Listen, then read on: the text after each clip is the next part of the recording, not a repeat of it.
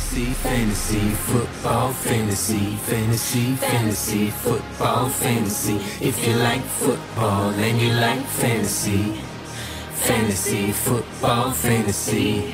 Всем привет! С вами подкаст об американском футболе Fantasy Football Fantasy. И мы с вами уже прошли девятую неделю и готовимся к десятой неделе. И на этой неделе, еще раз повторю это слово, я вместе с Колей. Коля, привет. Всем привет, всем привет. А, для вас подготовили подкаст э, с кучей интересных э, новостей, вопросов. Э, пообсуждаем все, что было интересное по ходу этой недели. Пытаемся подготовиться как-то к десятой неделе. Э, напомню вам сразу, что не забывайте, пожалуйста, подписываться на наш подкаст, ставить ему либо лайки, либо писать гневные какие-то комментарии, если вам что-то не нравится.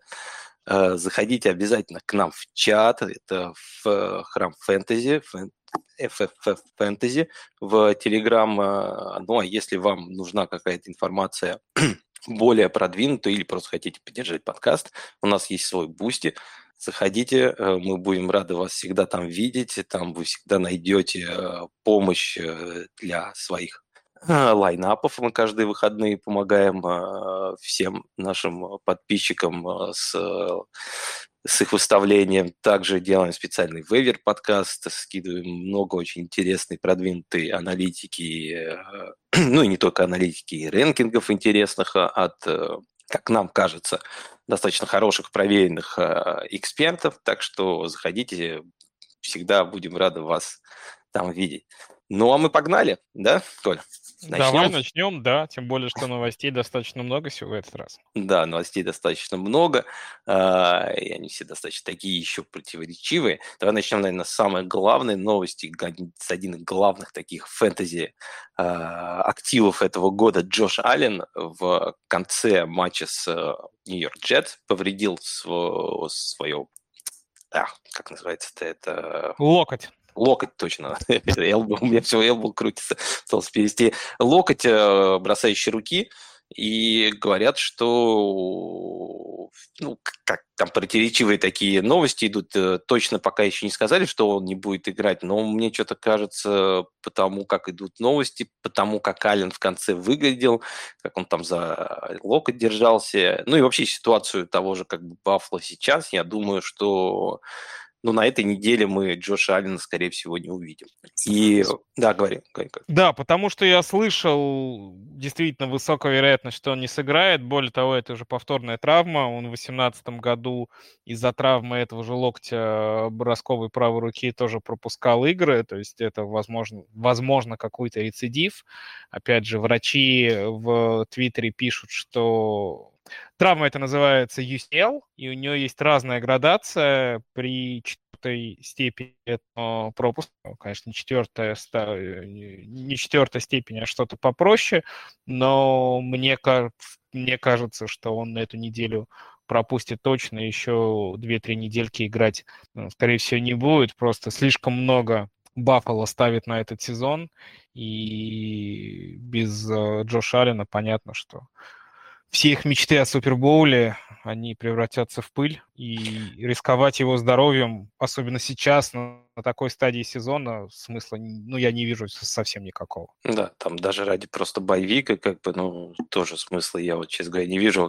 Взять, может быть, боевик, но остаться без Джоша Аллена, потому что я вот из того, что смотрел Баффало, мне кажется, Баффало, все самые ее плюсы и минусы, они выходят как раз из того же Аллена. Вся игра заточена чисто под Аллена, и если вот как с Джетс не идет игра, то у Баффала особо как бы э, вариантов других как-то... Слушай, а вот как ты считаешь, интересно, последние пару недель, честно говоря, Ален выглядел не очень. Ну вот, опять же, по своим высоким меркам, э, квотербека, который один из главных претендентов на MVP, э, дурацкие перехваты были как в этой игре, так и в той. Может быть, травму-то он получил не в конце, а чуть раньше? Вот, э, возможно, потому что, ну, знаешь, с Джетс э, я игру смотрел не целиком, я смотрел 40-минутный вот а, обзор, и э, потому что там выглядел, он прям с самого начала игры выглядел плохо, и именно вот пару бросков у него было ужасных. Может быть, это Я сразу, честно говоря, вспомнил Джоша Аллена, времен 19-20 года. А я, знаешь, мне наоборот, мне больше, вот вообще в последнее время, когда смотрю Баффало, э, у меня такие небольшие флешбеки по Питтсбургу начала, то середины, можно сказать, нулевых, когда Бен появился, была хорошая защита, и а все нападение держалось чисто вот на Бене, и ну вот так вот бросал, и там, ну, не начало даже как бы вот карьеры, вот э, я вспоминаю, а вот моменты, когда у Бена тоже были проблемы немножко с локтем э, бросающей руки, вот у него приблизительно вот такого же рода были, происходили непонятные порой перехваты. И я с тобой соглашусь, может быть, скорее, может быть, это было еще связано с тем, что он в начале игры получил э, повреждение и всю эту игру как бы э, играл так. Но я бы еще отметил все-таки защиту Джетс. Джетс хорошо очень заработали план под Баффало. У них э, реально как бы прошел Я не знаю, что это защита Джетс. Их Мак Джонс вынес в одну калитку. Ну, ну, вот, ну, не в одну калитку, да, потому что все-таки вот э, у Баффала, мне кажется, вот я слышал у Колина очень хорошее сравнение. Он считает, что Баффало – это Майк Тайсон из НФЛ. То есть команда, которая может просто вот, э, если ты начнешь от нее пропускать удары, то она просто тебя вынесет там в первом, в первом как бы четверти, за одну-две четверти тебя вытащ, э, сломает. Но если ты сможешь под нее подстроиться и навязать ей свою вязкую игру, то с ними можно играть. И потому что у них, кроме как плана дать мячик Джош Аллену, и он чтобы творил что-то, у них больше особо нет. Ну, кстати, э, если вспомнишь, то и в прошлом году примерно то же самое у них было. Они тоже в прошлом году проигрывали аутсайдерам, они Джексонвилле, по-моему, проиграли в прошлом году, да, который проиграли. был беспросветный, еще кому-то проиграли. Ну, то есть э, Баффало это понятно, что один из фаворитов, но тем не менее это не значит, что они сезон должны проходить 16-0. Э, это все-таки не Филадельфия. Да, да, да. Я вот тоже хочу сказать, что команда вот немножко однопорядная. Просто единственное, говорю, Джош Аллен хорош. Он был очень хорош э, весь этот сезон почти. И вот э, такая первая его игра, я говорю, возможно, правда, у него травма была в самом начале, потому что броски были э, по, вот по-моему, перехват, вот когда он на Дикса там бросал в, в бровку, да, вот, ну, прям совсем ужасный, там как бы и близко не пахло как бы передачей. Поэтому, не знаю, посмотрим. Вот, если Джош Аллен не будет играть, да, вот исходить из этого, э, как думаешь, на фэнтези вот каких игроков это скажется больше, больше всего? Слушай, а я думаю, что, конечно, это скажется только на фэнтези тех игроков, которые во втором раунде выбрали Джоша Аллена. Привет, наш предыдущий подкаст с Эльдаром. А с точки зрения игры, с точки зрения статистики ресиверов, я, честно говоря, такой проблемы не вижу. Вместо Алина выйдет Кейс Кинум. Это вполне компетентный квотербек. Ну, для бэкапа, мне кажется, просто один из лучших. Человек, который свою команду в плей-офф выводил, между прочим у которого со Стефоном Диксом еще с Миннесоты прекрасная да, химия. Да. Человек наоборот. Ну, то есть проблема Кинума всегда... Ой, проблема Джоша Аллена всегда была в том, что он просто за счет ног крал ярды, крал тачдауны своих ресиверов и раннинбеков. У Кинума э, такой физики, конечно, нет. Там будет много паса, причем паса достаточно компетентного, поэтому я думаю, что ресиверы с его выходом на поле немного потеряют. Они как? Они могут, наверное, чуть-чуть потерять э, потолок, ну, то есть вот истории со 100 ярдами одним пасом, как там Гейб, Гейб Дэвис регулярно получает, такого, конечно, угу. не будет. Но зато таргетов там может быть больше, и мне кажется, самым главным приобретателем будет и Синглтери, и Нахим Вейнс. Вот я тоже хотел сказать то, что если из минусов брать, я думаю, что вот Габриэл Дэвис на этой неделе его стоит... Э, ну, он как... Он и так, в принципе, последней неделе просто набирал очень мало, поэтому что-то говорить, как бы, не думаю, что, знаешь, сейчас там кто-то с уверенностью может ставить, как бы, Гэб Дэвиса как чисто в VR3, как бы, и не париться. Не, я думаю, даже вот последние недели показали, что с Алленом даже такого не всегда бывает. Он чисто бум и бас, как бы, ресивер, который может... На, который я больше всегда люблю ставить на флексе, как такого VR4, который, если вдруг пойдет, он может реально всю игру затащить, ну, а если не пойдет, он вам может чуть ли не баранку оставить. Мне кажется, с ним немного будет проблем, но с учетом того, что он так мало набирает, его, наверное, выше так, что в R4 сейчас не стоит оценивать. А вот тренинgbеки, я думаю, просто даже за счет приемов э, в PPR-лигах по типу вот как система, они могут на этой неделе достаточно неплохо заработать. Единственное, мы Хайнца на прошлой неделе почти не видели, он там, по-моему, сыграл 2-3 snap, да, нет, один вообще, по-моему, snap сыграл, как бы он там пас, по-моему, получил. И, и все, поэтому мы не знаем, как у них будет делиться backfield между ними, так что они могут тоже там друг друга съесть и не дать особо сильный production. Но вот если не будет тайны, я думаю, что вот на кого можно больше рассчитывать, это как раз раненбеки. Вот. И вот если из них выбирать, то я, наверное, даже не знаю, на самом деле, вот интересно, ты бы кого, Хайнца или сейчас или Синглтери выше ну, Конечно, Синглтери. Вообще я не вижу, почему Хайнц должен оцениваться хоть как-то близко к Синглтери. Сингл основной бегущий, и будут получать э, много работы. Знаешь, ну, вопросы, знаешь, не зря вопросы не за ним могут быть, ну, не зря, но он будет, он будет лимитирован, ограничен ролью второго бэка. Ну, то есть очевидно, что ну, опять же, мы вот в подкасте, где обсуждали трейды, эту мысль крутили, что Баффало нужен вот такой раннинбэк на третий даун, они хотят добавить это вот как некую опцию в свое нападение, они эту опцию получили, но все равно это всего лишь опция.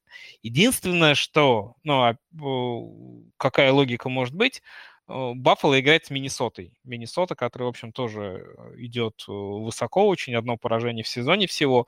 Да, они, в общем, может быть, какой-то сумасшедшей игры не показывают, но, тем не менее, это команда, которая на втором месте в НФК. У Баффала сейчас проблемы с обороной. Ну, то есть в защите они играют явно хуже, у них проблемы с корнербэк, корнербэками, и Джастин Джефферсон уже готовится пить э, их баффельскую кровь. И самое главное, на самом деле, самая главная потеря, у них не играет linebacker. Их основной Милано, который, в общем, центр, мозг и сердце всей этой защиты. И без него защита Баффало, ну, она хуже на порядок. Поэтому я не исключаю того, что Миннесота выйдет вперед и будет все время впереди. Этот game script там, может чуть больше подходить Хайнцу. Но, э, короче, если у вас есть эти running back и, если у вас кто-то, особенно на bye week ах, то я бы, наверное, и Сингла, и Хайнца ставил бы достаточно безбоязненно. Ну, да, я бы вот, наверное, тоже как бы сказал, что вот для меня просто они более-менее пока ну, что равны. Сингл, сингл, нет, они для меня не равны, потому что все-таки а. мы хотим первого раннера всегда. Первый раннер лучше, чем раннер на третий даун. И первый раннер там Синглтери, и нет никакой информации о том, что Хайнц его работу может съесть. Поэтому для меня э, Синглтери такой хороший РБ-2 на этой неделе, а Хайнц достаточно апсайдный флекс, но, как и любой флекс, там есть вероятность того, что он может 2-3 очка принести. Но потолок у Хайнца точно высокий. Да.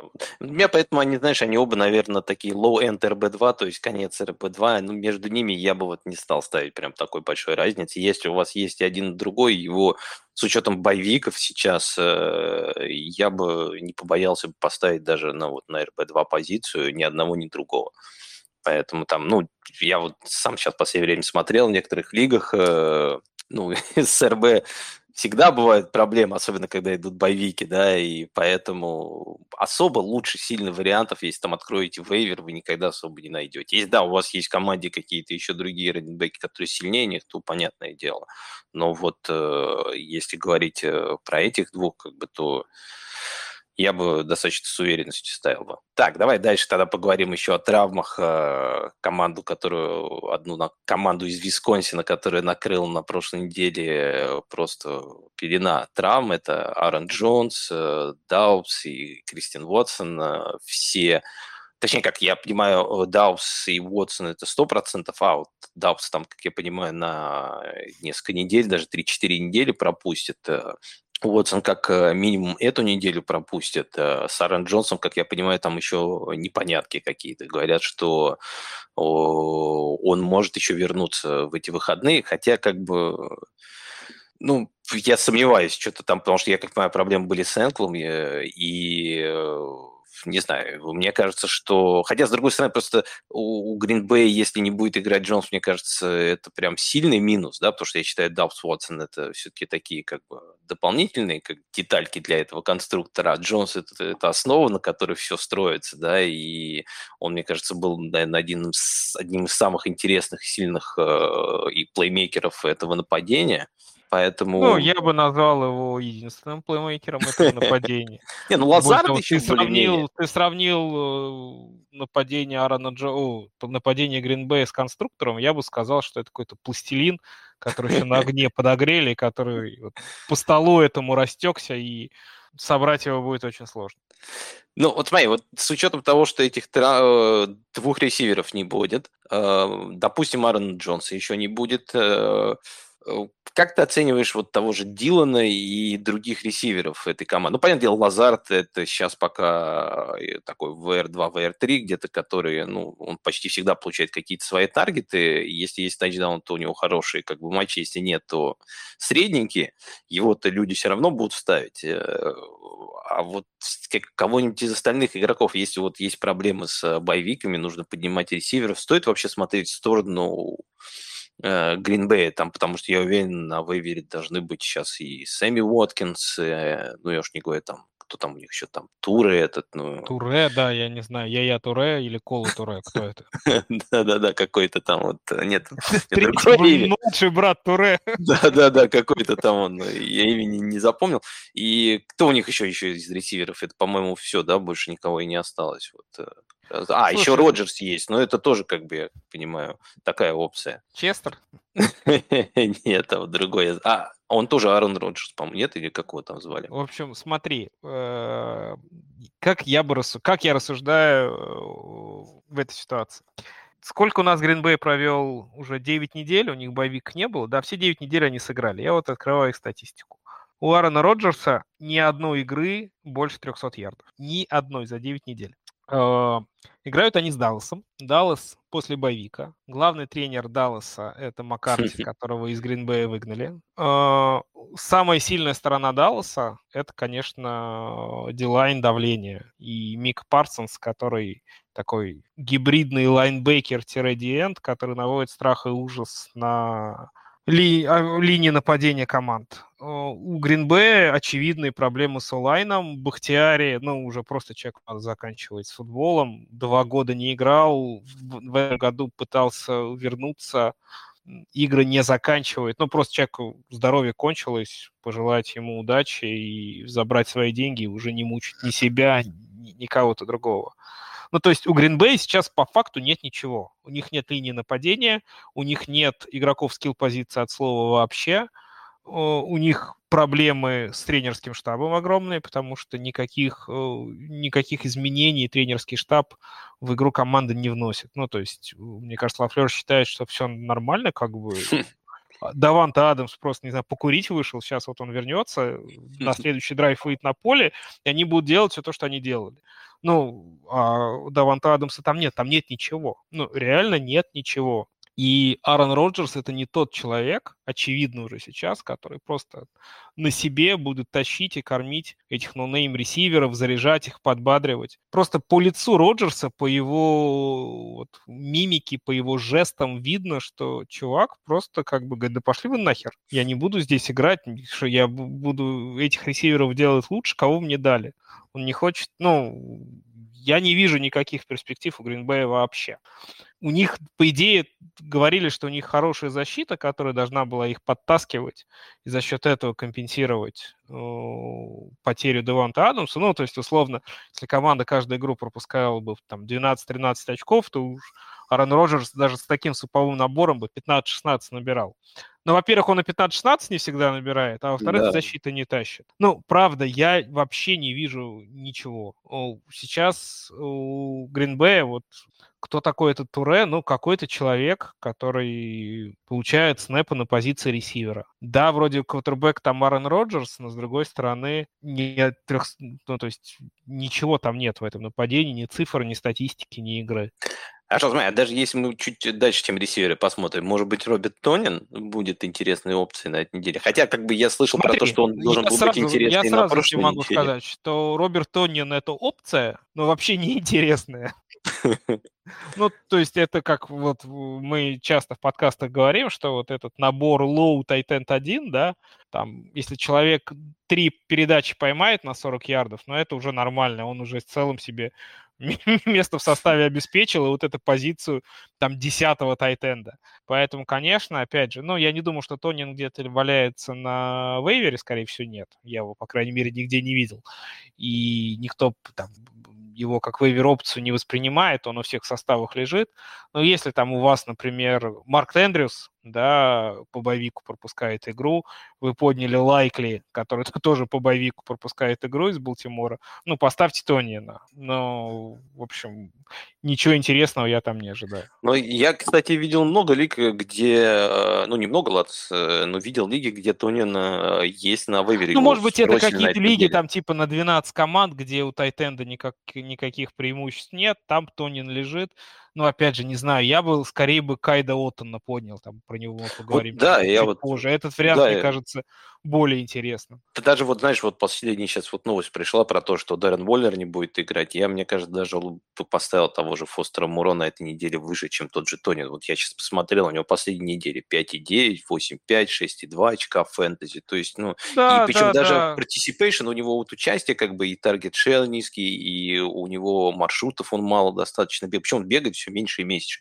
А, он больше блокировать, что ли, стал в последнее время. Или вот тот же Дегура начал, кстати, играть намного больше, чем в начале сезона. Я, честно говоря, вот слышал такую версию, что, может быть, у Тониона есть небольшие повреждения, поэтому его еще так э, не полностью задействует. Поэтому для меня как бы даже вот с учетом того, что не будет столько ресиверов, все равно вот я к Тонину отношусь достаточно я скептически. Отношусь достаточно, недостаточно максимально скептически ко всему нападению ГНБ. На этой неделе я бы там не играл никого. Я бы не а играл даже, Дилан? наверное, Эйджи Дилана. Ну, просто У. потому что это единственное, ну, опять же, в зависимости от вашей ситуации в команде, но я не вижу там какого-то высокого потолка, просто потому что это единственное живое, хоть что-то живое, что осталось в Гринбэе, ну, Даллас заткнет вынос, а Даллас заткнет вынос. Да, у них и защита что? хорошая. И что? Ну, ну как бы... Причем понятно, Дилан что... был плох весь сезон, на самом деле. Это не то, что как бы ему в этом году не давали как-то играть. Я вот смотрю последний матч, например, у него 50% выноса, 6,4 очка ППР. До этого вот, игра 7,3, вот, 1,5, вот. 9,3. Причем играет он, в принципе, не то, что это как бы Джонс задвинул, и Дилан не играет. Нет, у него и выносы там, а, там 40-50%, снэпы 60, 40, 50.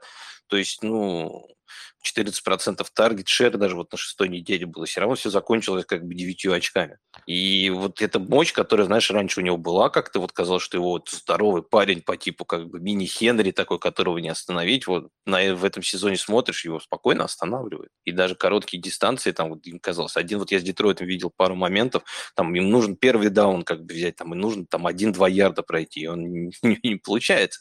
Там, конечно, вопрос, как я понимаю, еще к линии есть, но... Ну, я бы сказал, что ко всему Гринбею вопрос. Ну, согласен. Я думаю, как бы с учетом говорю, боевика все равно, я думаю, Дилан как бы РБ-2, и вот, наверное, для меня еще Лазарт это где-то ВР-3, если как бы лучше нет, конечно, вариантов, но два игрока, которых все равно можно ставить, и все травмы никак особо не влияют, потому что мне кажется, что это все игроки э, нерелевантны, а те, которые еще остались, как бы они еще менее релевантны. Ну, я имею в виду про Даус и Уотсон, это такие тоже игроки очень ротации, которые, которые заменят э, такие же игроки, которые проиграли еще эту ротацию, поэтому я бы вот не присматривался к игрокам Гринбея на этой неделе. Давай тогда поговорим про игрока, который как раз вернулся после травмы, точнее, не как вернулся. Пошли новости еще перед э, концом этой недели о том, что э, Адел залечил все свои болячки и готов э, подписать с кем-нибудь контракт.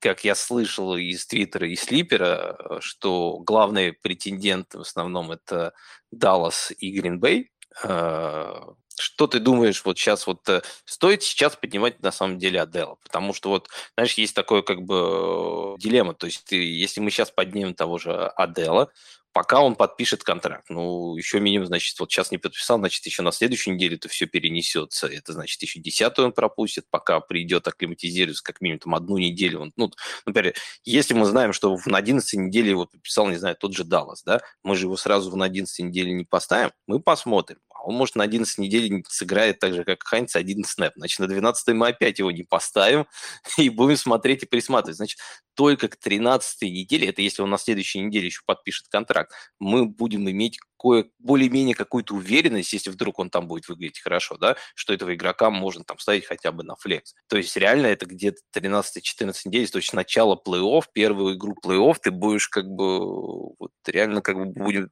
можно будет поставить, э, ну, как бы хватит смелости поставить Адела как бы в лайнап при таких всех этих обстоятельствах. Поэтому, знаешь, у меня вот вопрос такой возник, э, стоит ли реально сейчас поднимать и забивать свою лавку Адела? Я считаю, что не стоит. Опять же, зависит от э, настроек каждой лиги, от ситуации вашей команды, но... Ну, давай вот систему. Сейчас, систему. Система, очень просто, хорошо. Сейчас вот сам очень много боевиков. Команды страдают от того, что их топчики на боевиках нужно поднимать кого-то, чтобы воткнуть состав хоть сейчас. Получается, если ты поднимаешь Бекхэма, это минус еще одно место на лавке, и ну тебе надо кого-то скинуть. А для меня, вот, например, правда, во всех моих командах сейчас самый сложный вопрос, кого бы скинуть, потому что, ну, Жалко. уже сезон в самом разгаре, про всех игроков мы знаем все и понимаем, ну, то есть балласт мы уже скинули, правильно? Откровенный, который не заиграл. А сейчас нужно скидывать каких-то хороших, нормальных игроков. Дальше. Которые уже игроки как бы задействованы да. в Бекхэм, по, ты абсолютно прав. Бекхэм сейчас его можно поднять только для того, чтобы он помог в плей-офф. Ну, то есть там 14, 15, 16 неделя. Раньше вряд ли от него какой-то, правда, какого-то продакшена можно ожидать. А, соответственно, попасть в плей-офф он вам точно не поможет. А, если вы на, на плей-офф претендуете и боретесь, это минус игрок. Если вы уже сейчас на девятой неделе точно в плей-офф, то есть вы идете, например, 8-1, да, например, это означает, что у вас супер команда. Ну и как бы, а вместо, если у вас супер команда, вместо кого там Адел. Ну вот смотри, я поддался хайпу и просто на выходных, э, до того еще как был вейвер, когда можно было Адела бесплатно вообще поднять, я решил как бы рискнуть, поднял Адела и скинул Вандел Робинсона. В системе я как раз сейчас иду, по-моему, 7-2, ну, то есть у меня там, ну, как бы у меня третий, по-моему, скоринг, как бы, ну, короче говоря, в плей-офф ну, я, скорее есть, всего, должен попасть. Если э, Адел твой пятый ресивер, ну, наверное. Ну, где-то так, да. Но, ну, не, как, я... как... ну, да расскажи. Мне кажется, да, я просто... уже и Адела скинул. Нет, я вот, знаешь, я хотел, да, к тому сказать, что теперь немного жалею, что скинул Робинсон, потому что, знаешь, у меня был план, что потом, когда будет э, вейвер, э, скинуть там кикера и, или защиту, поднять, вернуть обратно Робинсон, потому что, ну, пока идет игры, нельзя скидывать активных Э, опций, которые у тебя есть, там, кикеры и защиту, да, но в итоге меня там опередили, Вандела подняли, плюс у меня еще много игроков на боевиках, мне пришлось там поднимать Филса, э, у меня Ламар как раз отдыхает на этой неделе, поэтому места совершенно нету как бы на э, лавке, и я вот теперь и в итоге как бы Робинсона там э, Денис Маркелов поднял, и с которым мы как раз э, конкурируем там за выход в плей-офф, и я немного уже жалею, на самом деле, что сделал этот мув, потому что сейчас думаю, что лучше бы я оставил того же Робинсона, чем поднял того же Адела. Поэтому, ну ладно, уж что сделано, то ну, сделано. Я могу меня... сказать, Дэн сильный игрок, давно с ним играю. Денис, привет. А, Денис, привет. Поэтому... Что правильно я... ты сделал? Да, он сделал все правильно, поднял игрока, который есть. И просто я хотел как бы как это как историю такую как бы рассказать о тех, кто для тех людей, которые думают поднимать или не поднимать Адел, сделали они это правильно, неправильно, как бы мне кажется, все-таки я поторопился и сейчас вот знаешь так больше после выходных проанализировать, понимаю, что вот еще и плюс надо не забывать такую вещь, что Адел после очень серьезной травмы, которую он только-только залечил, а это всегда, знаешь, тоже для, для меня. А это еще травма для него повторная. Да, и он не молодой игрок Это вторые кресты на одной ноге. И опять же, из того, что он сказал, что он хочет уже ему... Ну, гайку он уже получил на самом деле. Ну, то есть идти к, в контендеры за 700 тысяч он не пойдет. Он сказал, что он устал жить на чемоданах, хочет получить нормальный контракт на 3-4 года. Это означает, что он сейчас доволен, ну, он пойдет в любую команду, которая даст ему денег. Да, согласен, да, это а может оказаться... в contender е обычно с деньгами не очень, не очень хорошо. Ну, то есть у него все есть уже. Он, он ищет себе последний контракт, мне кажется, он пойдет сейчас куда угодно. Ну вот я вот слышал последние вот больше всего новостей про Даллас, на самом деле, чуть меньше Я слышал, э, он четыре команды называлось. Это Даллас, это Биллс, непонятно да, еще куда там. был. э, Это Giants. Кстати, в Giants он смотрелся бы наиболее интересно, мне кажется. Там вообще нет ресиверов. Возвращение? Возвращение в Нью-Йорк. э, Как бы медийному Аделу Нью-Йорк это очень круто заходит. Э, Родная команда, все дела и необходимость в, в ресивере крайняя. Но мне кажется, это такая красивая история, просто которую, про которую приятно будет узнать. Вот еще какая четвертая команда, я про нее не помню, честно говоря. По-моему, Джетс, если я не ошибаюсь, Мне еще тоже кажется Джетс, я боялся сказать, да, мне кажется, что Джетс. Ну, знаешь, из всех Кстати, куда конечно, там в Джетс, Ну, 16-му ресиверу? Ну, Ну, я, честно говоря, просто и с точки зрения фэнтези, смотрите, с учетом все-таки того, что я поднял Адела, да, мне кажется, что Джетс как раз я бы не хотел, чтобы он туда попал. Из всех команд, на самом деле, я с тобой соглашусь, Giants, даже с точки вот всех точек зрения, выглядит достаточно оптимальным таким, таким возвращением. Я, правда, не особо в это верю. Мне кажется, что он, скорее всего, перейдет в Даллас. Мне кажется, это в стиле еще и Далласа будет такое подписание. Э, Джей Джонс любит большие имена медийных игроков. Даллас – это тоже очень большая медийная мека американского футбола. И э, я думаю, что с учетом того, как в прошлом году еще Джей Джонс смотрел на Рэмс, то, что вот они взяли, добавили как бы нескольких игроков, которые помогли ему взять э, перстни, я думаю, он тоже точно так же будет надеяться, что пройдет с Аделом у него этот трюк. И мне кажется, что для Далласа это, в принципе, неплохой вариант. Он будет... э, Там есть э, явно первый рез, это Стилэмп, есть э, хорошее к нему дополнение Гэллоп, и будет вот еще одно такое как бы опция, как... ну да, это похожая история, да, то, что было в Рэмс в прошлом году, когда приход Аделла на результативности капа не сказался, а команде он помог. Да, и при этом с точки зрения фэнтези набирал более-менее неплохо, на самом деле, в тех играх. Вот единственный, мне кажется, вариант, который многие, к- еще тоже очень такой хайп идет, это по Гринбею. Ну вот, э, я, честно говоря, не думаю, что Адел в Гринбее будет э, сильно продуктивным, особенно с точки зрения фэнтези. Потому что, ну, слишком много, вот как мы с тобой обсуждали, проблем у команды, что я просто не думаю, что Адел таком состоянии, в таком возрасте сможет тянуть Ну, опять же, здесь э, в этом году нет, а в следующем году... Не, это да, прикольно. я имею в виду вот на конец этого сезона. То, что как бы вот если вот для конца этого сезона, вот, наверное, Giants и Даллас это самые интересные опции. Ну, и Баффало, наверное, как бы просто... Ну, в Баффало я не понимаю. Я просто куда. не я, верю. я и не, не думаю, что в Баффало это какая-то будет фэнтези опция тоже. Ну да, с учетом того, что как бы хоть это настолько сильно пасовое нападение, я думаю, максимум, что он сможет, это там заменить Маккензи, как бы вот, э, то есть, ну, Ну, как и бы то задвинуть. все-таки Бэкхэм не слот. Э, Ну да, он там уже Ну, не как бы слот. ему- Диг, Дигза не Ну, заменить. как- С, э, Они, мне скорость кажется, Дикса Гейба Дэвиса оч- оч- оч- очевидно выше. Ну, Дикс просто лучше сейчас. Да, я просто потому что как бы его, да, как бы вот будет два более-менее похожих красивых, им наоборот бы, мне кажется, вот э, и Маккензи, они как раз, мне кажется, поэтому и наигрывали, что они хотят какого-то Пусть разнообразия. Патриотс идет, короче, я решил.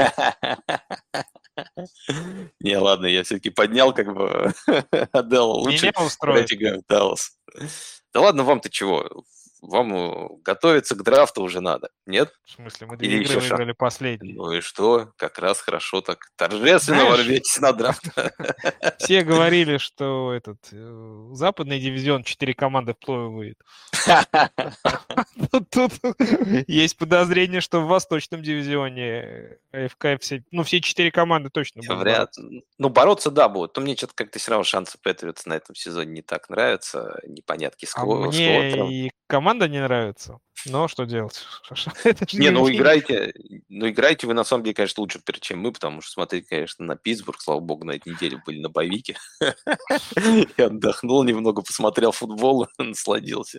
А так, конечно, это тяжелое зрелище. Но что, может быть, как раз в следующем году как-то кого-то возьмем, какого-то из топчиков на драфте. Как кто-то очень смешно написал у нас в э, телеграм-чате Патриотов после игры с Кольц, что Сейчас там была смешная цитата, я попробую ее процитировать на память. А, что вот, что защита патриотов стояла намертво, нападение, кстати, тоже. Да, хорошая шутка, хорошая, очень хорошо описывает ситуацию этого сезона. Ладно, кстати, говоря про Кольц, давай э, поговорим о том, что у них возвращается на этой неделе Джонатан Тейлор, наконец-то, да, э, Зак Мосс должен быть тоже готовым на этой неделе играть, Дион Джексон точно пропустит эту неделю. Какие у тебя ожидания от э, того же вот э, Тейлора на конец сезона, с учетом того, что вот сейчас еще произошло в тренерском штабе э, этой команды? Я вот напомню нашим слушателям, что э, Фрэнк Райх э, с ним наконец-то попрощались. Э, его, Сэм Эллингер, как я и говорил в предыдущем подкасте, это вот последний вздох был его перед тем, как... Э, Он тебя и похоронит. Да, и, ну, и, ну, вот его все похоронили, и, но... Э, вместо него поставили, я сейчас так на память не вспомню, как зовут этого человека.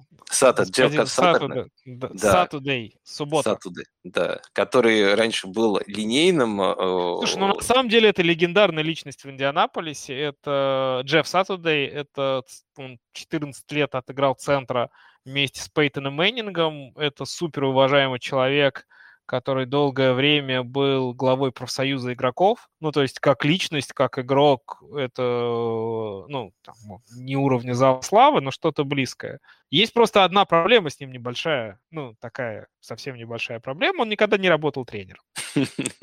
Вернее, он работал тренером в какой-то школе 4 года назад. Ну, то есть, короче, э, все, что происходит в Индианаполисе, это напоминает цирк. Э, один, один сезон успешно уже Индианаполис исполнил сак фулак, когда они проиграли 16 э, игр, 15. Э, мне кажется, что Ирсей решил в этом году устроить то же самое, просто чуть поздно он сподхватился и начал это в середине сезона, но глобально я уверен, что Кольц ни одной игры больше не выиграет. Просто ни одной не выиграет. Ну, а что да. касается Джонатана Тейлора, проблема с очень простая. Вернее, проблем две, а здоровье, ну, у, у каждого раненбека в НФЛ к десятой неделе куча травм, куча болячек. Просто если команда играет хорошо, если ты играешь хорошо, то ты на эти болячки не обращаешь внимания. А когда ты э, лучший игрок своей команды, на которого будут делать ставку в дальнейшем, выпускать его сейчас, смысла я не вижу никакого. Я уверен, что очень скоро что-нибудь еще найдут у Тейлора, и он уедет в АР. Но даже если он не уедет, э, вторая главная проблема Кольца – это игра линии нападения. Линия нападения э, эта команда деградировала стремительно. В прошлом сезоне они были один из лучших онлайн. В этом сезоне по всем продвинутым статам они там, 29, 30, 31. Э, линии нет, нападения нет, ничего нет. Ну и откуда в жопе алмазы? С чего Джонатан Тейлор будет сейчас набирать, тем более, если он еще с э, травмой лодыжки, самая неприятная травма для раненбеков. Поэтому, ну, если он выйдет на поле, понятно, что не поставить его нельзя, тем более, что вы на него потратили там, первый раунд. Топ, топ-3, там, первый, второй, ну, максимум третий пик. Ну, каких-то очков от него ну, с чего там взяться очкам? Ну, просто ни с чего. Может быть, что-то будет, но это какой-то спорадический вещь, поэтому не знаю. Может быть, даже, например, если бы у меня просто Тейлора нигде нет, я на всех драфтах в этом году вообще на всех выбирал э, ниже девятого пика, где Тейлора не было. Ну, даже если бы он у меня был, честно говоря, я бы посмотрел на какие-то опции, возможно. Вот смотри, ну, давай... Нахим Хайнс для меня смотрится выигрышнее, чем э, Джонатан Тейлор. На эту неделю? Или на, на, на конец сезона ты имеешь в виду? На эту неделю точно, сто процентов. Дальше, ну, Дальше а смотри, вот покажет. ты, ты сам говорил, то, что вот Джефф Саттедей – это бывший э, центр, э, причем такой высокого уровня, который играл с Пейтоном Мэннингом, была топовая у них линия. И мне кажется, нет ли как бы таких ожиданий, что, может быть, с его приходом хотя бы вот линия будет играть лучше. Ну, я не очень в это верю. Я не верю, что один человек, придя во вторник первый раз на тренировку команды, наладит линию. Ну, если так случится, он просто волшебником каким-то окажется, чудодейственным, и ему надо контракт на 100 миллионов долларов давать. Но так не бывает. Если у тебя линия 9 недель играет как унылое говно, приход тренера драматически что-то не изменит. Да, он может что-то добавить, каких-то, ну, внести какие-то небольшие изменения. Может быть, линия будет там не 30-я, а 25-я, 23-я. Это уже большая сложная работа. Но проблема в том, что это не сильно скажется на общей эффективности команд. Ну, то есть нельзя из 30-й линии в середине сезона сделать топ-5. Невозможно. Чудес не бывает. Ну, еще я вот, знаешь, добавлю такую новость. Я просто прочитал э, перед э, подкастом интересную такую вещь, что, оказывается, Саттердей, помимо того, что как бы он не тренировал никогда никого, но он все-таки в этом сезоне числился как, э, начиная с этого года как раз, числился как консультант Кольц по линии нападения которая в этом году резко, резко почему-то э, провалилась. Потому что, если вспомним прошлые года, линия у них была топовая, играла хорошо, а сейчас, ну, понятное дело, какие-то травмы, но мне кажется, там больше все равно дело не в, трав... не в травмах, а в чем-то как бы внутреннем, как бы хи... внутри химии как бы команды. Поэтому, знаешь, вот это меня уже новость немножко так задела, как бы с, э, так, глаз как поймал, потому что... Ну, там очень смешно как бы... было, когда просто в интервью Сатадей говорил, рассказывал, что от предложения Ирса он офигел как бы больше всех. То есть он не думал, не гадал, не ожидал вообще ничего. Человек спокойно вышел на пенсию, там, ну, каким-то детским тренером некоторое время поработал. Сейчас он аналитик, э, ведущий был на ESPN. На ESPN, да. И он, тут кстати... как бы главным тренером команды, без штаба, без всего. Там же ну, очень интересно, у, них, они уже координатором назначили да. какого-то тоже там водоноса, который игрокам бутылки подавал какой-то консультант тоже по работе с квотербеками, ну, то есть седьмая вода на киселе. Ну, короче, реально Индии просто идут за квотербеком на драфте, но у ребят есть Детройт, есть Хьюстон, которые так просто, так просто эту позицию не отдадут. Да, согласен с тобой. А скажи, а вот в разрезе, если фэнтези смотреть все изменения, сейчас Питман это все равно стартеры? Потому что, ну, я думаю, других рассматривать там опции по типу как бы Пэрис Кэмпбелла и Олега Пирса не стоит. Они, конечно, могут выстрелить на определенных неделях, но гадать с ними невозможно. А, а вот Питман, потому что все-таки... Слушай, ну, опять же, Питман, да, третий раунд, опять э, в этом году можно сделать вывод, что он не выстрелил. Опять его будут очень сильно хайпить в следующем сезоне. Тут точно так же, по тем же самым причинам, почему его хайпили в прошлом и в этом году. Но ставить его, я думаю, что надо, потому что на продуктивности первого ресивера все эти проблемы, они могут не сказаться. Ну, то есть свои, опять же, Индианаполис, скорее всего, будет много проигрывать. Скорее всего, они будут много кидать. Скорее всего, у них будет очень плохой квотербек, который будет циклиться на своей первой цели, на Питмане. Ну, то есть свои там 10-12, может быть, даже больше таргетов он будет получать каждую игру. Вопрос просто в том, что из этих таргетов он не выжмет там 150, да ярдов, этого, 150 ярдов с двумя тачдаунами, но свои 10-12 очков, мне кажется, он будет получать стабильно. То есть такой WR3 с upside ом каким-то на тачдаун в каких-то играх, это вполне вероятно. Согласен. А вот еще, знаешь, вот если немножко возвращаться к теме Джонатана Тейлора, тебе не кажется, что, может быть, сейчас, особенно вот как ты э, расписал картину, что его могут вообще в IR засунуть до конца сезона, не стоит ли его попытаться обменять? Обменять? Да, в, на какого-нибудь раненбека попроще, например, Дэмиан Пирс там или Джеймс Коннор. Ну, в одногодках? Вот, знаешь, да, в одногодках. Но, понятное дело, не в династии. В династии это э, актив на несколько лет вперед, это понятно. А в вот в одногодках, на, мне кажется, года. что и вариант хороший, но никто... Ну, то есть, как бы игрок, который за Пирса отдаст, вернее, отдаст Пирса за Джонатана Тейлора, ну, это кого-то придется ну, если кто-то согласится, это надо делать и не думать, конечно. Я просто не очень верю. Просто думаю, что не, не согласятся. Ты просто, если был владельцем Пирсом, ты бы не отдал его за ну, э, конечно, нет. Ну, то есть для меня Джонатан Тейлор вот конкретно в этом сезоне это чемодан без ручки. Просто чемодан без ручки. Ты его не можешь не ставить, ты его не можешь с ним ничего не сделать, но это мучение просто. Да, просто согласен, согласен. Хорошо, а вот Если смотри, получится на кого-то его обменять, ну, только в путь, я благословляю. Ты хочешь сказать то, что если э, сейчас у кого-то он есть, и, в принципе, надо менять уже даже за то, что вот дадут. Например, вот э, другая надо вот тема. менять, чтобы просто хотя бы новость появилась, что он тренироваться начал. Это уже прогресс. Но, На смотри, этой мы... новости чего-то за него получить. Я вот еще один игрок, по которому хотел поговорить на этой неделе, это Джош Джейкобс. Вот как думаешь, на него бы реально сейчас обменять Джонатан Тейлора? Потому что Джейкобс в последней неделе выглядит э, ужасно. Ну, как, э, не так, как, конечно, Джонатан Тейлор, он не сидит в лазарете, но после того шикарного начала этого сезона, когда всем показалось, что теперь э, Джо Джейкобс это раннер на три дауна, которому был полностью объем последние э, недели, он потерял весь свой объем. Я вот смотрел по статистике, у него, ну даже по очкам у него смотреть, вот была игра, монстр игра на шестой неделе, 36 очков, потом 7 очков, потом 11 очков. То есть э, у него и очки упали, но при этом самое главное, что упал именно объем. Он э, выносить еще не так меньше стал, но он потерял все двухминутное нападение, все пасовые ситуации. Э, теперь почему-то Макдэниелс решил вспомнить, что у него есть э, Болден Абдулла, и теперь их использует в этих ситуациях. То есть, э, может быть, вот такой игрок, как Джош Джейкобс, э, или ты думаешь, что тоже, если бы имел, был владельцем Джейкобса, бы не стал просто отдавать? Если я был бы владельцем Джейкобса, я бы нашел владельца Тейлора, мы бы с ним обнялись и плакали. А, потому что ситуация у этих игроков по мне очень похожа. Мне кажется, что Окленд выкинул просто белый флаг. Ну, я не вижу возможности у них в этом году хоть чего-то сделать. И я думаю, что они уже сейчас будут думать о следующем сезоне, какие-то варианты смотреть, перестраиваться.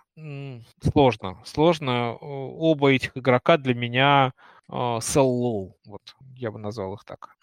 Ну, согласен, да, поэтому есть... Э, ну, вот смотрите, как бы делайте выводы сами. Э, я вот тоже согласен с Колей, что если есть возможность обменять Джонатана Тейлора, я в одногодках, я бы его менял там, да, как вот, потому что это, правда, чемодан, который я вот не верю, что к нему приделывают сейчас ручки Джефф да и которого можно будет носить. Все будет приблизительно, вот как Коля говорит, что либо будет непонятная скомканная концовка, либо он вообще может э, даже не сыграть дальше, нет, ну, там, может, одну игру, как бы его как потом засудут. Скажут, что не вылечился, иди лечись. Поэтому э, давай тогда поговорим еще о другом раннере, который, ну, чтобы было все не так плохо, который, наоборот, как бы э, в последнее время с травмой своего конкурента поднялся. Я говорю про Гибсон, который после травмы Макисика э, выглядит очень хорошо. И мы всегда это, ну, как я всегда перед сезоном даже еще вот говорил, что для Гибсона, мне кажется, вот когда говорили про Робинсона, что он может там у него что-то отъесть, что-то там не давать играть, я не, соглашался, потому что я считал, что главная проблема Гибсона в Вашингтоне это как раз Макисик, который у него забирает почти всю пасовую игру, под которого вся она сделана, да, и если вот не, не было бы Макисика, то Гибсон был бы намного более эффективным и интересным раннером. Как ты думаешь, э, вот сейчас это вот э, такой, ну не знаю, если он еще байлоу, как бы э, можно оценивать Гибсона, и, или это все-таки игрок, который это просто такой как бы флюк был несколько недель, и мы дальше увидим знакомого нам Энтони Гибсона, который не ловит, чуть-чуть бегает и еще теряет снэпы Брайана Робинсона? О, Хороший вопрос, достаточно сложный, потому что много очень неизвестных по Вашингтону. У них э, они вроде как борются за плей-офф, ну, то есть, по крайней мере, по рекорду своему они еще шансов не потеряли. Но, Хотя шансов с, там... но с точки зрения уровня их футбола я не вижу там никаких шансов вообще. С точки зрения того, как играет их квотербек Ханики, он играет ну, лучше да. Венца, лучше Венца, то есть вроде как апгрейд но опять же этого уровня явно недостаточно для того, чтобы стабильно проводить э, не одну четверть, а несколько матчей подряд. Очень хорошо вот в своем телеграм-канале Миша Резаков, э, один из авторов нашего подкаста, кстати, рекомендую Миха пересматривать все игры НФЛ и по каждой игре пишет очень интересные отчеты, э, много там классных замечаний, интересных сравнений, поэтому подписывайтесь. А, называется канал «Ослиные заметки», прямо топ. Так, да, да, советуем. Да, Миха вот очень про Макисика, ой, про Макисика, про Квотера Вашингтона хорошо сказал, что у человека делает две передачи подряд. Одна передача — это Аарон Роджерс в прайме, а вторая передача это, я не знаю, кто. Аарон Роджерс 22 года. Ну, даже не я, кто-нибудь. Сэм Эллингер. Вот. Mm. И о, с, сложно про, про такое нападение что-то говорить. Сейчас, да, сейчас есть травма, все понятно, но Рон Ривера тоже же упертый товарищ. Выздоровеет Макисик, они вернутся к своему этому трехголовому нападению. Поэтому мне кажется, что Гибсон, пока сейчас он у вас есть, э, на нем надо сесть и ехать. И слава богу, если такой игрок у вас есть, он стабильно вам закрывает позицию, набирает очки. Если у вас такой уровень команды, что вы Гибсона, например, на флекс ставите, то вообще супер. Но мне кажется, закончиться это может просто в любой момент. Понятно. То есть, как бы, знаешь, там за ним трейдиться, отдавать какие-то активы сейчас это... То есть я бы, может быть, как раз смысла. сделал бы на нем high какой-то. А, наоборот, даже вот э, пытался как да, бы... Да, да, получить какого-то... Ну, смотри, вот я тебе пример могу сказать. Э, Дионта Джонсон из Питтсбурга. Ты бы, если бы у тебя был Гибсон, ты бы отдал бы его за Дионту? Ох, интересные вопросы, потому что, ну, здесь э, есть определенный upside, хотя бы потому, что Питтсбург мы после bye week а еще не видели. Может, там что-то поменялось, тем более, что Клейпул ушел. Клейпул ушел, да. Ушел Клейпул А, и Дионта самый недооцененный ресивер этого сезона с точки зрения тачдаунов. У него 0 тачдаунов, а с его количеством таргетов, которые он получает, это, конечно, не дело, и понятно, что в какой-то момент тачдаун у него появится. То есть Дионта на самом деле э, теоретически там есть большое поле для апсайда. Вопрос в том, перейдет это из теории в практику. То есть мы сейчас красиво все это рассуждаем, а сейчас Питтсбург сыграет Сейнс, и Дионте будет три таргета на 28 ярдов, и все наши советы по, обрети, по приобретению Дионта, они, э, в общем, будут выглядеть нелепо. Поэтому я бы сказал так, а, сейчас Гибсон для меня все-таки чуть выше, чем Дионта. У Дионта есть определенный upside, как я и говорил, но вероятность этого далеко не 100%, поэтому я бы такой trade делать бы не рисковал. Вернее, не рискнул бы сейчас такой trade делать. Ну, вот я с тобой согласен, кроме того, что все-таки для меня немножко все равно Дионте повыше да, Гибсона. Даже, даже, ну, то есть, окей, даже если все супер хорошо сложится, я не верю, что Дионте будет э, там VR1, вот даже в этом промежутке 11-17. Ну, все равно не выдаст Питтсбург такого количества пассовой игры, чтобы это произошло. Нет, да, это, да, и я даже больше скажу, что регрессион как бы на тачдауна может прийти не в этом году, а лишь в следующем, с учетом того, как мы играем. Но все равно, знаешь, как-то... Знаешь, какой интересный вариант, например, может быть? Вот я бы, может быть, э, попробовал бы купить Дандра Свифта. Mm. Под все вот эти новости, что его будут использовать мало, что у него болит ручка, болит ножка и так далее. Человек даже на там, пяти снэпах, которые он сыграл, набрал 7 mm. очков. Ну, да. Но у него просто сейчас в последнее время проблема Свифта, что у него теперь вот как раз роль, можно сказать, Макисика из Вот, вот, вот, из вот. И как бы все владельцы Свифта, а я во всех, ну, почти во всех лигах, где была возможность, я его брал. Это, конечно, ситуация сильно не нравится, что какой-то Джамал Вильямс получает 25 попыток, 2 выносных тачдауна, но, тем не менее, а, потолок Свифта, он на порядке выше, чем у Гибсона. А, а свои 7-8 очков, я повторюсь, Свифт наберет, ну, пьяный и за два снэпа.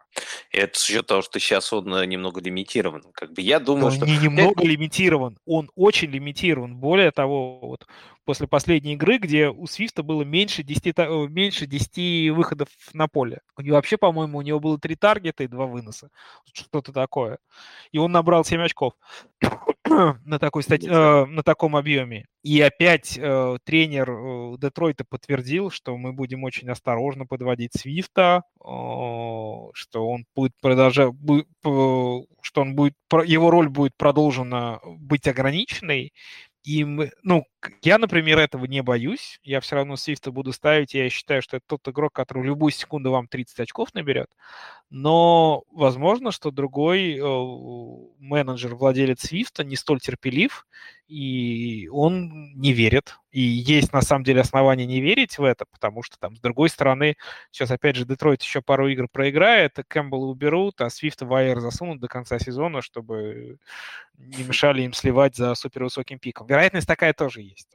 Поэтому покупка Свифта это риск, но, по крайней мере, я здесь вижу, ради чего на этот риск можно пойти. Потому что Свифт, Согласен. повторюсь, это тот раннер, который в любой игре, в любой момент вам наберет 30 очков. А вот тот же Дионта, ну, я не верю в это в этом сезоне уж точно. Не, здесь я согласен. Я вот, знаешь, я имел в виду, что вот Дионта я бы все чуть выше оценивал бы, чем Гибсона, только вот из-за того, что ты тоже вот вначале сказал, что у Гибсона в один момент это все может реально быстро закончиться, если Макисик вернется. Или, например, они начнут Кертиса Сэмуэля использовать чуть больше именно в роли того же Макисика, что опять же ограничит э, того же Гибсона.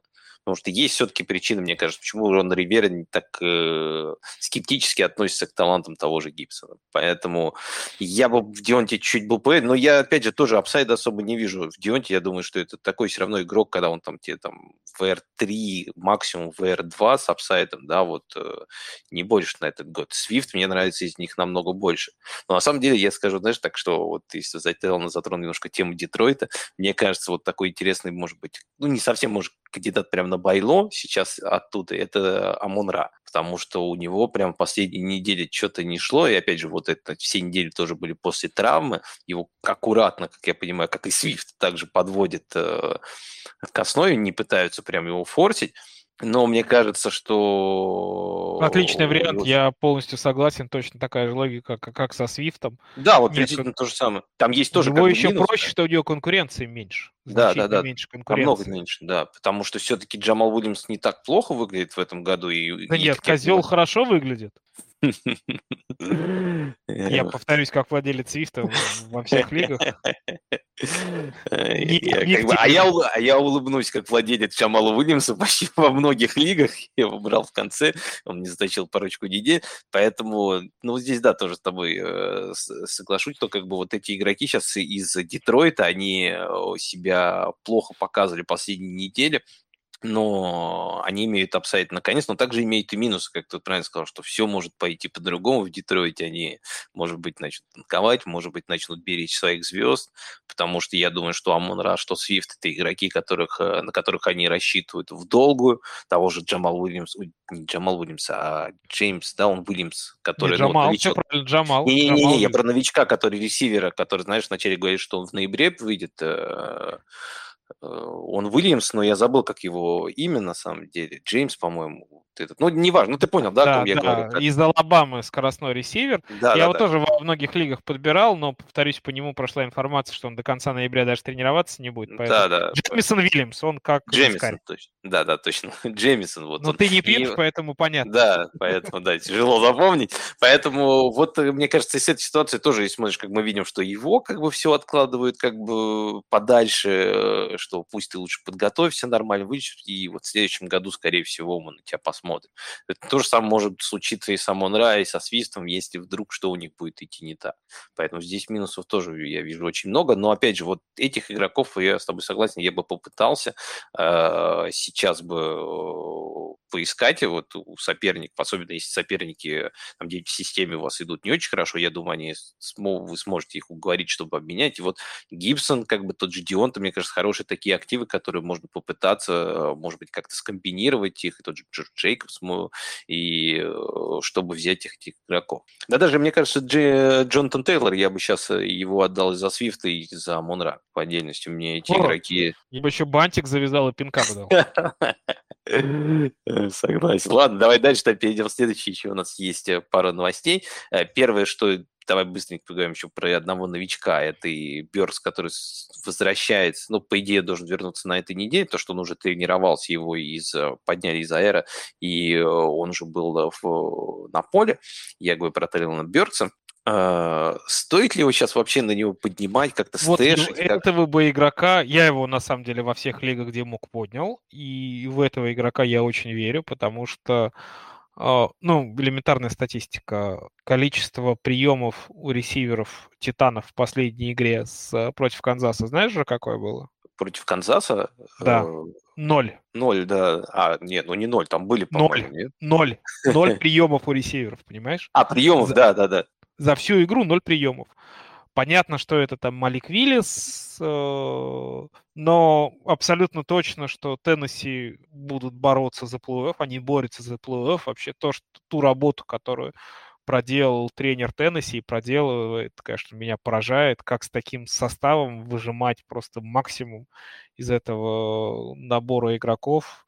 Конечно, Теннесси болеть за них сложно, смотря какой футбол они показывают, но характер, яйца у этой команды просто невероятный. И Бёркс им просто очень сильно нужен. Это единственный адекватный ресивер. На самом деле до травмы он, ну, он начал слабо, но он каждую игру, вот там 4 игры он сыграл, 3 или 4, он каждую игру прибавлял, все больше и больше у него был и таргет шер, э, все больше и больше объем у него был. Очевидно, что он вкатывался в НФЛ, вкатился, потом получил травму, сейчас, причем травма не очень серьезная, но, как я понимаю, Теннесси аккуратно подошли к процессу его выздоровления, не форсировали, поэтому если сейчас он будет готов, э, ну, то есть он, его точно не должно быть на вейвере, это прямо однозначное усиление, это игрок, который сходу может получить 7, 8, 9 таргетов. Тем более, опять же, я думаю, что на этой неделе уже Малик Виллис э, сядет на лавку и выйдет Таннехилл. И а ты думаешь, уже на этой неделе? Я думаю, что да. Мне кажется, что ну, у него не супер серьезная травма была у Таннехилла, насколько я понимаю, из того, что я читал, у него э, было повреждение лодыжки, он еще и заболел э, на прошлой неделе, поэтому команда его поберегла. Надо, конечно, смотреть новости, но у меня есть ощущение, что даже если он не выйдет, может быть, на этой неделе, то уж на следующую, то на следующую уже сыграет.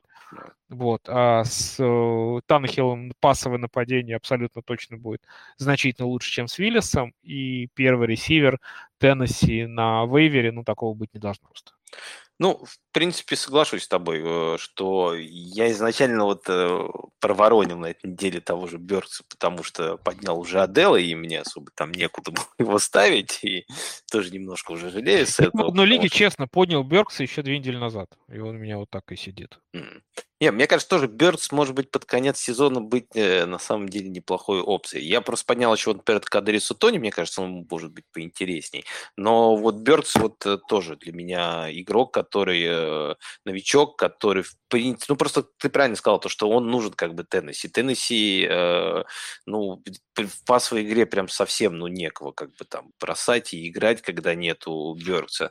И мы видим еще, что Малик Уиллис, это, я думаю, тоже вариант еще максимум на одну неделю, когда вернется Теннехилл, и их пасовая игра ну, станет такой же, как была в начале сезона, то есть, ну, как бы среднего уровня. Ничего прям сверхвыдающегося, но вот как ну, с такой защитой и с топ-3 выносом это да. совсем другое дело. Ну, да, и к тому же, как бы тогда есть всегда есть еще апсайды на тачдауны, потому что все-таки оно будет более эффективно, более сбалансировано, поэтому здесь я с тобой соглашусь. Так, давай тогда последнюю новость еще обсудим. Это Кин Налин, который должен вернуться на этой неделе. А, наконец-то он залечил все свои болячки опять. И... А я вот не как... знаю, у меня новость, когда ты когда я готовился к этому подкасту, я не нашел нигде новостей о том, что он залечил и вернулся. Я, наоборот, читал, что он получил повторную травму хэмстринга на боевике, то есть две недели назад. Да, да, да. Неделю он пропустил, уже... и, на это, и из того, что он, Кинан Аллен сказал, что поскольку травма повторная, рецидив, он будет максимально аккуратно подходить к процессу возвращения, своего выздоровления.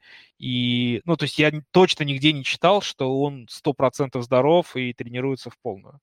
Э, ну, кстати, я могу, может быть, я, может быть, я ошибаюсь, но мне кажется, я видел новость, что он на этой неделе уже какие-то э, тренировки с ограничениями, нет, нет, нет, Какие-то тренировки с ограничениями, да, безусловно, но это точно не стопроцентная готовность. Ну, ну хорошо, давай, давай представим такую ситуацию, например, что Кин Налин играет, э, и как это вот скажется тогда на корпусе вот этих ресиверов? Потому что на прошлой неделе Джош Палмер выдал хорошую игру, в принципе, Картер, ну, так, не шибко Вот я сейчас открыл играл. новости, что Киллин Аллен, Кинан Аллен не принимал участие в э, тренировке в среду. И более mm. того, у него на... Нет, стоит статус questionable, но в среду он еще не тренировался. Опять же, ну... по нему ситуация очень, очень э, простая. Человек не тренировался в среду, он играет Sunday Night. Это означает, что Э, если вы его поставите в состав, ну, если его заранее поставите в состав, то перед игрой его убрать уже будет сложно, потому что вариантов для замены абсолютно точно не будет. То есть э, на этой неделе я бы про Кина Налина бы забыл. Хорошо, если нету Кинналина, то все, в принципе, должно быть как и ранее, как и на прошлой неделе. Это Джош Палмер Палмер это их первый ресивер, Картер это если уж совсем у вас все плохо с, с, с ресами, и они многие как бы на боевиках, да, то есть он как бы, мне кажется, такой имеет, ну, как любой слот, такой небольшой пол, э, но особенно апсайда нету, и, наверное, Джеред Эверетт опять мы увидим, в принципе, неплохую как бы от него production, как бы, ну, как, точнее, как бы большой его объем на поле, но не факт, конечно, что это как выльется в какой-то production, потому что у него вот последние там вот три игры, которые он играл, он там набирал 8, 11, 9 очков, ну, что тоже, знаешь, так как бы не супер какие-то ну, цифры. 6-7, да, опять же, тяжелый очень matchup у Сан-Фран, да. Сан-Фран в гостях после bye week а, но команде будет сложно, но я прогнозирую, что хреновую тучу очков э, Джимми Джи с Симеком этой ужасной обороне Чарджер занесут, поэтому все пасовые опции Лос-Анджелеса в этой игре в бой. Футбол они не выиграют, а фэнтези очков набрать смогут. Наверное. Да, Картер хорошая опция, опять же, если закрыть дырку на боевике, там есть и пол, и потолок. Такая нормальная история вполне, рабочая. Ну да, а Джош Палмер, мне кажется, ну, Палмер прям... просто мастарт. Палмер VR2. VR2, да, на этой неделе. Согласен. Но я, я с твоим анализ, анализом полностью согласен, потому что, ну, Чарджерс это одна из самых лучших команд против выноса, а Сан-Фран наоборот. Это, мне кажется, сейчас особенно с Макафри, еще Мичел вернулся, это у них хорошая линия, и они будут их просто рвать по земле, и, скорее всего, Чарджи придется как бы догонять, причем догонять быстро, потому что, ну, по земле как бы, когда команда много играет, это большой time of possession, то есть много времени будет съедать. Так что, ну, Здесь с тобой полностью согласен. Так, ладно, давай тогда, я думаю, по новостям все на эту неделю. Остальные все уже совсем нерелевантные были э, новости, все остальные мы обсудили. Перед тем, как перейти к, к к вопросам от наших слушателей. И с учетом того, что мы опять записываем подкаст в четверг, сегодня э, Thursday Night Football, люди нас будут слушать уже, когда он закончится. Хотел тебя задать, э, на этой неделе играет Атланта с Каролиной. Э, рематч прям того сумасшедшего матча, который был буквально две недели, по-моему, да, если я не ошибаюсь, назад. Это, по-моему, на восьмой неделе был. Прям сумасшедшая как бы там игра была. И у меня такой вопрос. Пиджи Уокер играет сегодня против Маркуса Мариота. Кто из них наберет больше фэнтези очков? А, для наших слушателей, которые будут слушать этот подкаст в пятницу, которые уже будут знать результат, я скажу, что сейчас а, игра пройдет в Каролине. В Каролине ожидают ураган. В Каролине ну, сильный очень дождь с ветром. В Каролине открытый стадион. Поэтому что это будет за игра, хрен знает. Я вот, честно, я сначала поднял а, Мариоту как бэкапа в системе. У меня Джо Буру в системе, он на этой неделе пропускает. Я подумал, что, ну, Мариота, квотербек, который ногами что-то может э, поносить, ну, на боевик дырку закрыть, в общем, нормально. Но когда я понял, что игра в четверг, еще и с такой погодой, я рисковать не стал, сбросил Мариоту, поднял на вейвере Джимми Джи он у меня будет стартовать. Всех, других, всех игроков... У меня нет ни одного игрока Атланты, то есть ни Карделла Паттерсона, ни Пицца, нигде ни в одной лиге ни, нет. В паре лиг у меня есть э, Терренс Маршалл, который я поднимал на прошлой неделе в качестве замены на Вейвере, который очень хорошую игру провел. Но я его отовсюду убираю. Э, Формана тоже ставить нигде не буду. Потому что четверговая игра с такой погодой, ну его нахрен. Что там будет, вообще непонятно. Какой это будет футбол, поэтому Но ни один из этих игроков старт, Но... стартовать не должен, а если Нет, выбирать да, Пиджи Волкер или Мариота, я выберу Мариоту. Я тоже вот э, не буду идти просто против. Я вот просто тоже думаю, что все-таки Мариота за счет ног, за счет все-таки э, того, что играть они будут больше выносом, будет более аккуратно как-то, мне кажется, набирать очки. Потому что я, честно говоря, опять не уверен, если Пиджи Уокер доиграет игру до конца. Как бы это ну. было на прошлой неделе. Поэтому я все-таки более стабильного Мариота э, поверю. Хотя как бы про на две недели назад, конечно, Пиджи Уокер... Ну, опять же, это была игра в Доуме, а сейчас, повторюсь, открытый стадион и дождь в общем. Ну его нафиг. А, ладно, посмотрим. Наши слушатели посмотрят, уже оценят, и уже, зная результат, уже могут э, смеяться как бы над нами или наоборот говорить, что парни угадали. Давай перейдем к, к вопросам. А у нас их не так много на этой неделе. Первый у нас спрашивают, поговорим о тайтендах. Оттон или Конкли? Или, а да, чертов Кайл Питц, таргетов много, но судя по крайней игре, это дальние пасы в расчет на бигплей, и это не очень э, точные пасы с Мариотой. Питц будет э, результативным лишь периодически. И стоит, ну, я как вопрос в том, что как бы вот из этих трех тайтендов э, как нам, как бы их оценить. Ну, Конклив на этой неделе как бы на боевике, по-моему, если я не ошибаюсь, да? Он на бюджет на боевике, ну, опять же, Конклин выдал очень хорошую игру против э, Патриотов, все его поставили на прошлой неделе против э, Баффало, у Человека был один пас на 13 ярдов. Да, я тоже где-то его поставил, к сожалению. Вот, поэтому, ну, Питц, опять же, Питц одно из главных фэнтези разочарований этого сезона. История с Питцем очень простая. На самом деле, если посмотреть вот как бы лукавство статистики и у Дрейка Лондона и у Пицца таргет шер сумасшедший, там больше 20%, у Лондона чуть ли не 30%. Есть просто одна маленькая проблема. У Мариота по 10 пасовых попыток за игру. За игру, да. И еще не очень хороших. То есть даже если это там точно пас, ресивер этот пас ловит, это еще, ну, еще с этим мячом надо что-то сделать. Поэтому все нападение Атланты выстроено за счет выноса. Ну, Смит, их тренер, проводит хорошую работу как человек, который пытается выиграть игры тем составом, который у них есть. Из этого ограниченного, неталантливого состава, состава Атлант он выживает максимум. Но этот максимум сильно сказывается на фэнтези продуктивности э, всех скилл игроков, принимающих, да. всех принимающих, да, давай называть так, Атланты.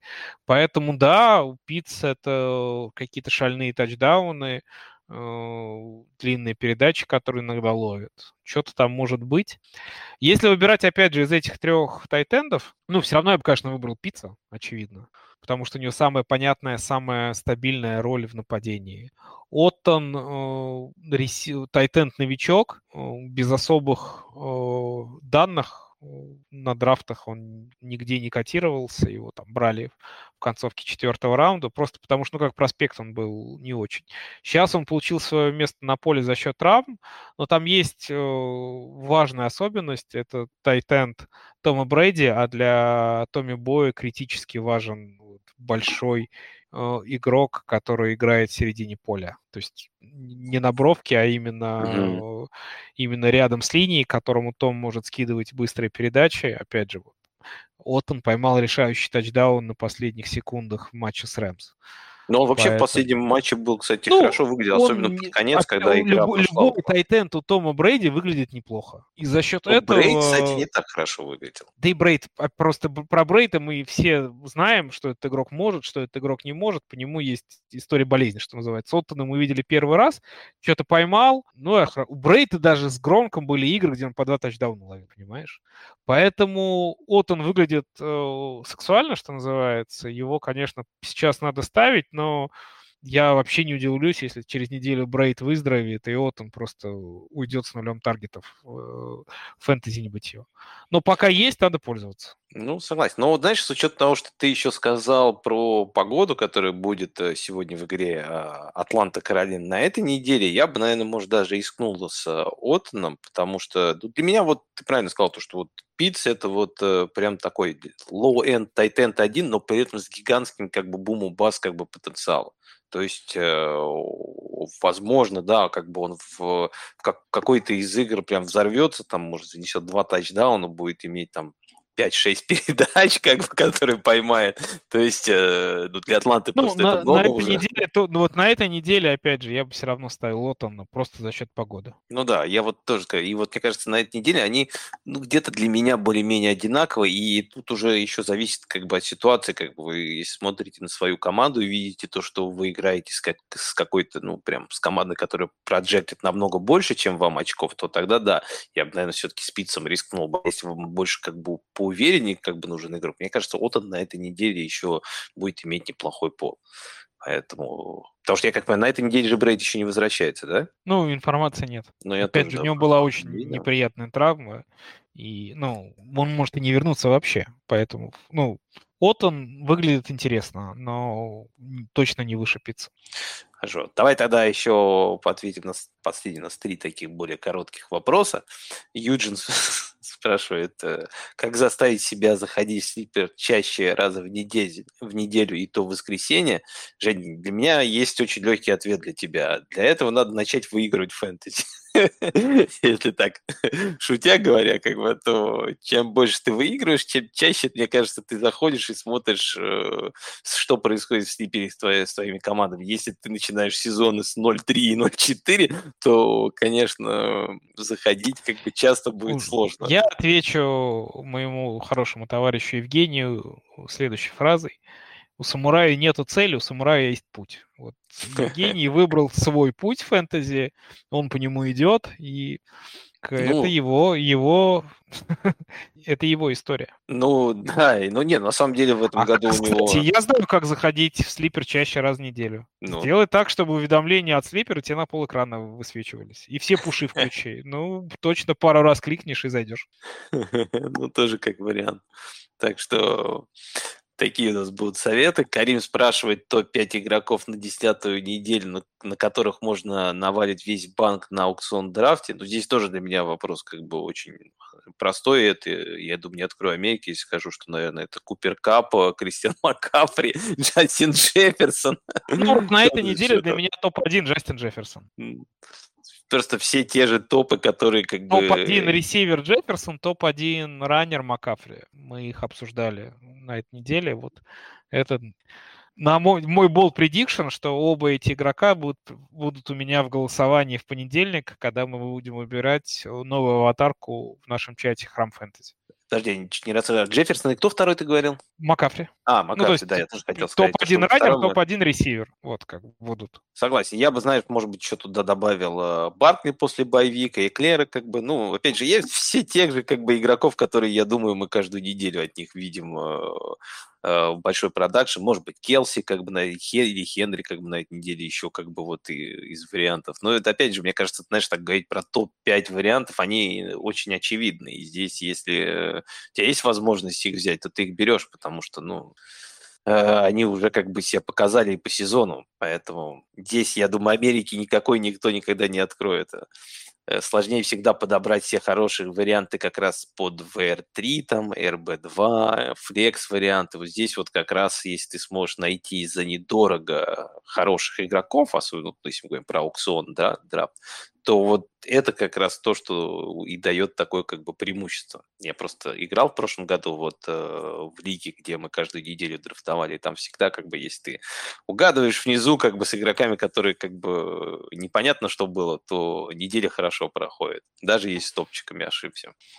Поэтому у нас еще один вопрос был последний. В чем про профит, ой, это как раз для тебя, в чем профит от выгрузки своего всего лайнапа на бенч по вторникам и загрузки обратно по четвергам? Я понимаю, что у нас аудитория, она иногда меняется, и, видимо, тоже, как бы, я знаю, Коля как бы всегда так делает, и он много раз это объяснял, но для всех есть тех, кто не знает. Есть проблема, а, что гребаный слипер не дает мне это делать, он сам автоматически ставит за меня состав. Давай я опять же, да, я так во всех лигах делаю, кроме тех лиг, где есть Которые слипер. Да. да э, есть несколько причин. Э, причина номер раз. Однажды на заре фэнтези, когда я еще так не делал, у меня был какой-то игрок, который у меня сыграл в составе воскресенья, получил травму, season-ending травму, а его команда играла в четверг. И я просто, ну, как бы я не проверил, и получилось так, что у меня на этой позиции в пятницу оказалось 0 очков. Ну, то есть этот человек не убрался из состава, он был травмирован, на поле не вышел,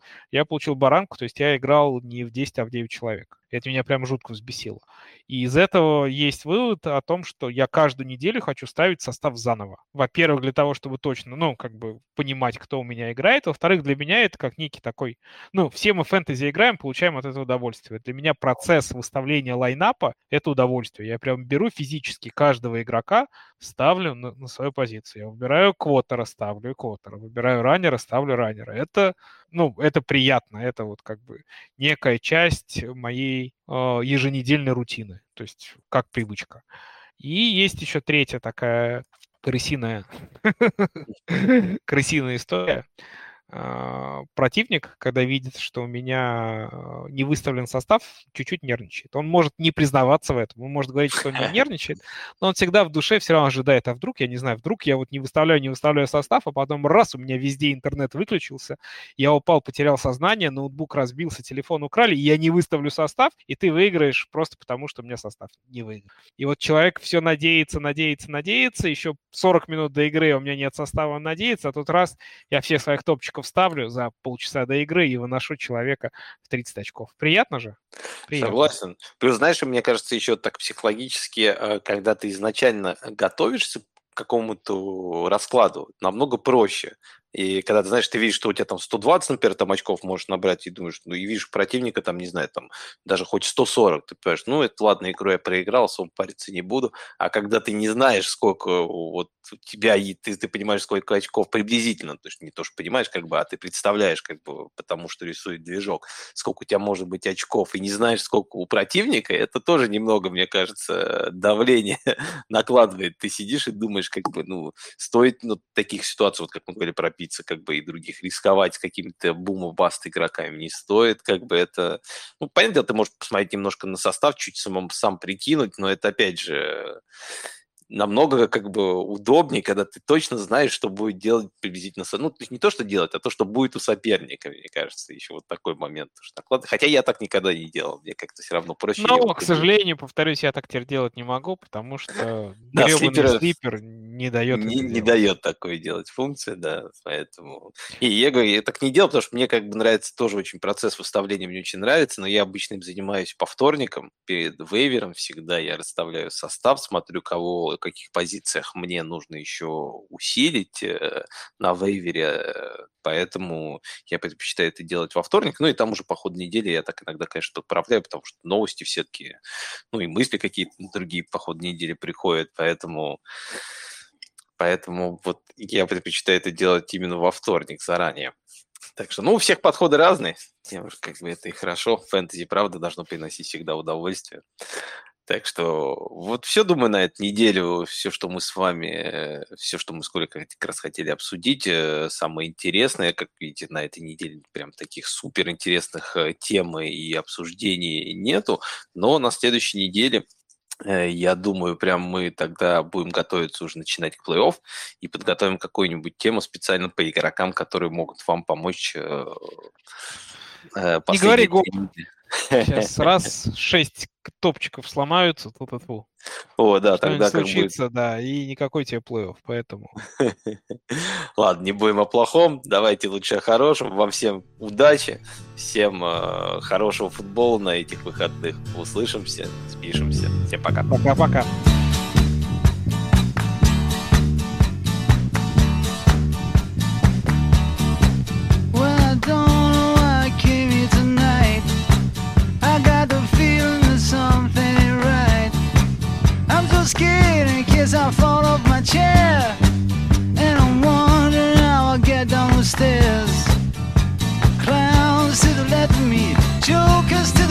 here I am stuck in the middle with you. Yes, I'm stuck in the middle with you. And I'm what it is I should do.